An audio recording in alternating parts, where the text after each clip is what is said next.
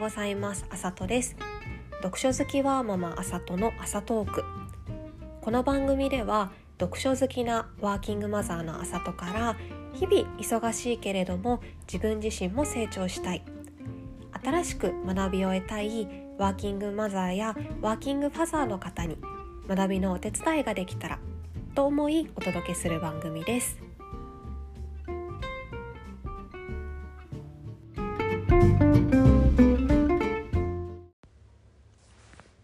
今日お話ししたいのは Facebook の COO シェリル・サンドバーグさんの書かれた「リーン・イン」です。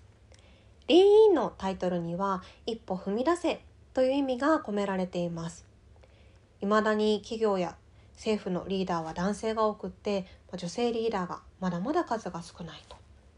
女性であって IT 企業の執行役員という立場であるシェリルさんの過去の経験から女性リーダーの数の少なさの原因はどこにあるのか？というのを考えるヒントがこの本にはたくさん詰まっています。いきなりなんですけれどもあの夫婦の会話の中で妻が求めているのは解決策ではなく共感の言葉っていう話ってどこかで聞いたことありますでしょうか？これあの男女のコミュニケーションのズレの例として出てくるよくある話の一つかなと思うんですけれどもこういった男女のコミュニケーションとか考え方あと行動の違いって結構仕事でも出てくる部分あると思うんですよね。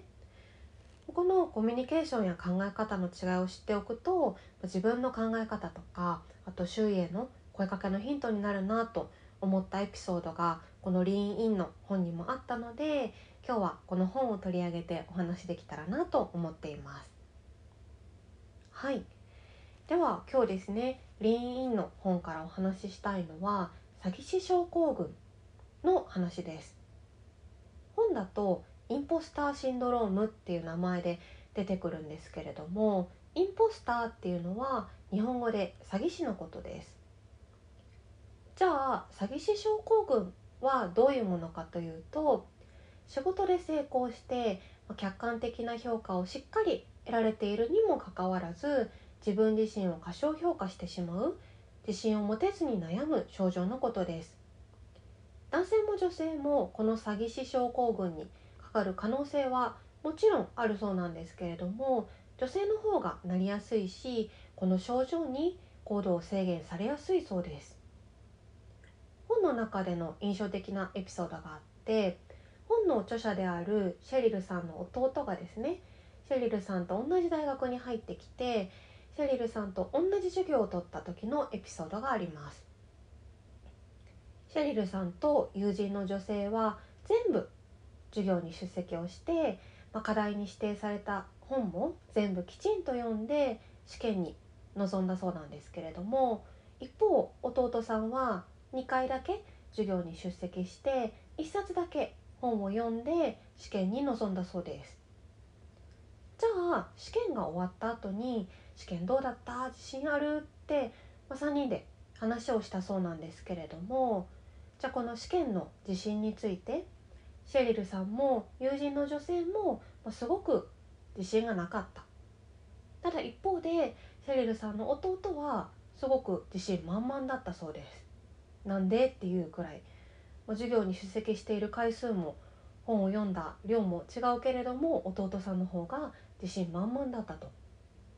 じゃあ結局試験結果どうだったかというと結局3人とも同じくいい成績を取ってたそうなんですね。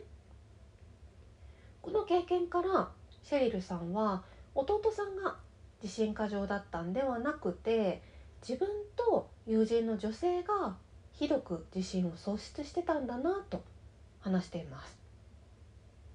女性は日頃から自分自身を過小評価する癖がついていて自分は何もちゃんと理解していないのに点数だけこう偶然うまくいってもらってるという感じとか自分がなんかこう詐欺師ペテン師なんじゃないかとか自分はこうみんなを騙していていつか化けの皮が剥がれてしまうんじゃないかと思いやすいと。この自分はみんなを騙していていつか化けの皮が剥がれてしまうんじゃないかと思うからこそ自分を過小評価するという詐欺師症候群の考え方があるそうです。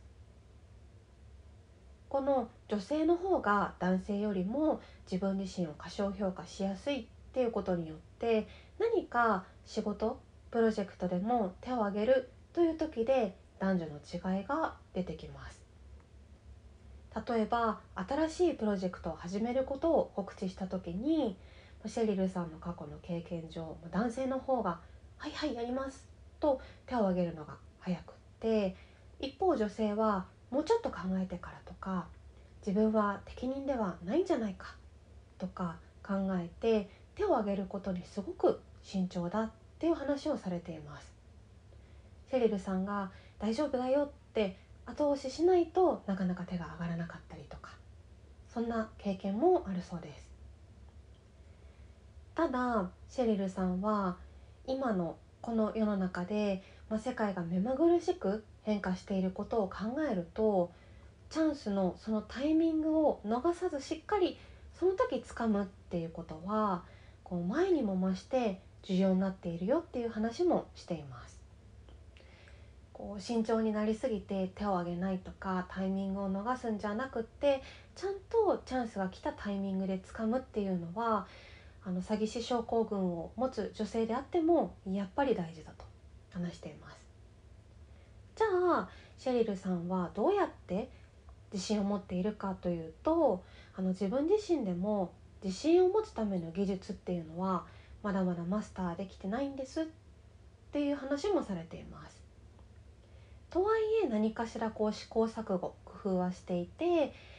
いや自分には無理だろうと思ったらいやいやこれまで一度もテストで落第点を取ったことはないでしょってこう自分に言い聞かせて励ましてみたりとかとりあえず作り笑いをしてみて自信があるふりをしてみたりとか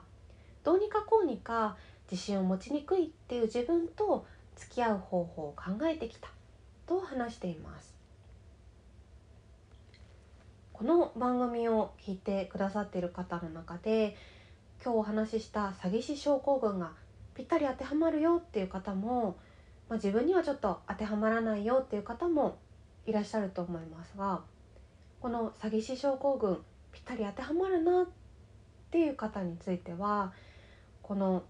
症状がある詐欺師症候群っていうのが、まあ、世の中で名前もついていてあのあるんだよっていうのをまず知ることが少し実は安心にもなりませんでしょうか？結構私はまさしくこの話当てはまるなと思って自分だけじゃないんだなと思えたのでとても安心しました。